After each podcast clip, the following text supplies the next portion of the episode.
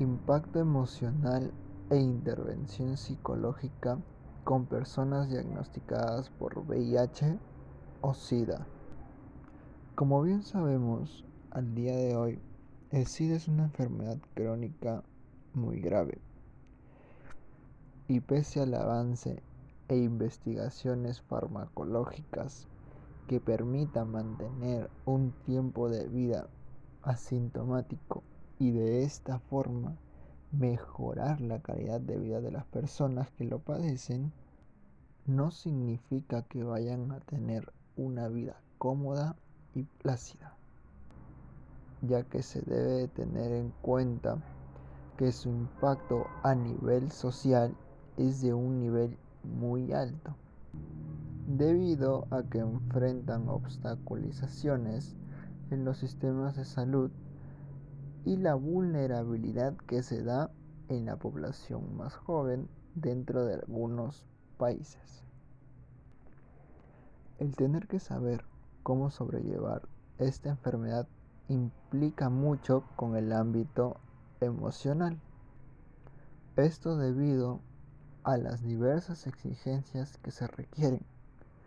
Se debe de asumir muchas cosas, como por ejemplo el poder recibir diagnósticos, pronósticos, tratamientos, el uso de fármacos, gastos económicos e incluso también engloba al círculo familiar y social.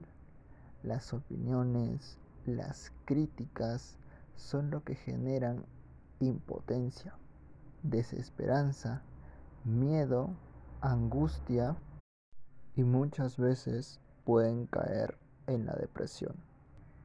Todo este tema, visto desde una perspectiva psicológica, se opta por intervenciones que puedan ayudar a contrarrestar el impacto que produce la enfermedad. De esta forma, poder ayudar al paciente en la preparación para el afrontamiento de los pronósticos, del tratamiento, del diagnóstico y de los posibles resultados a futuro. Lo que se busca es poder fortalecer la autoeficiencia, incrementar el control emocional de la persona y de esta forma poder llegar a un manejo adecuado de la situación.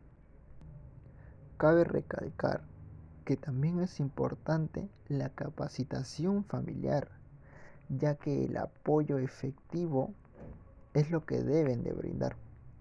Esto se considerará como un reforzador al paciente y así se podrán lograr los objetivos que se haya planteado durante el desarrollo de la intervención.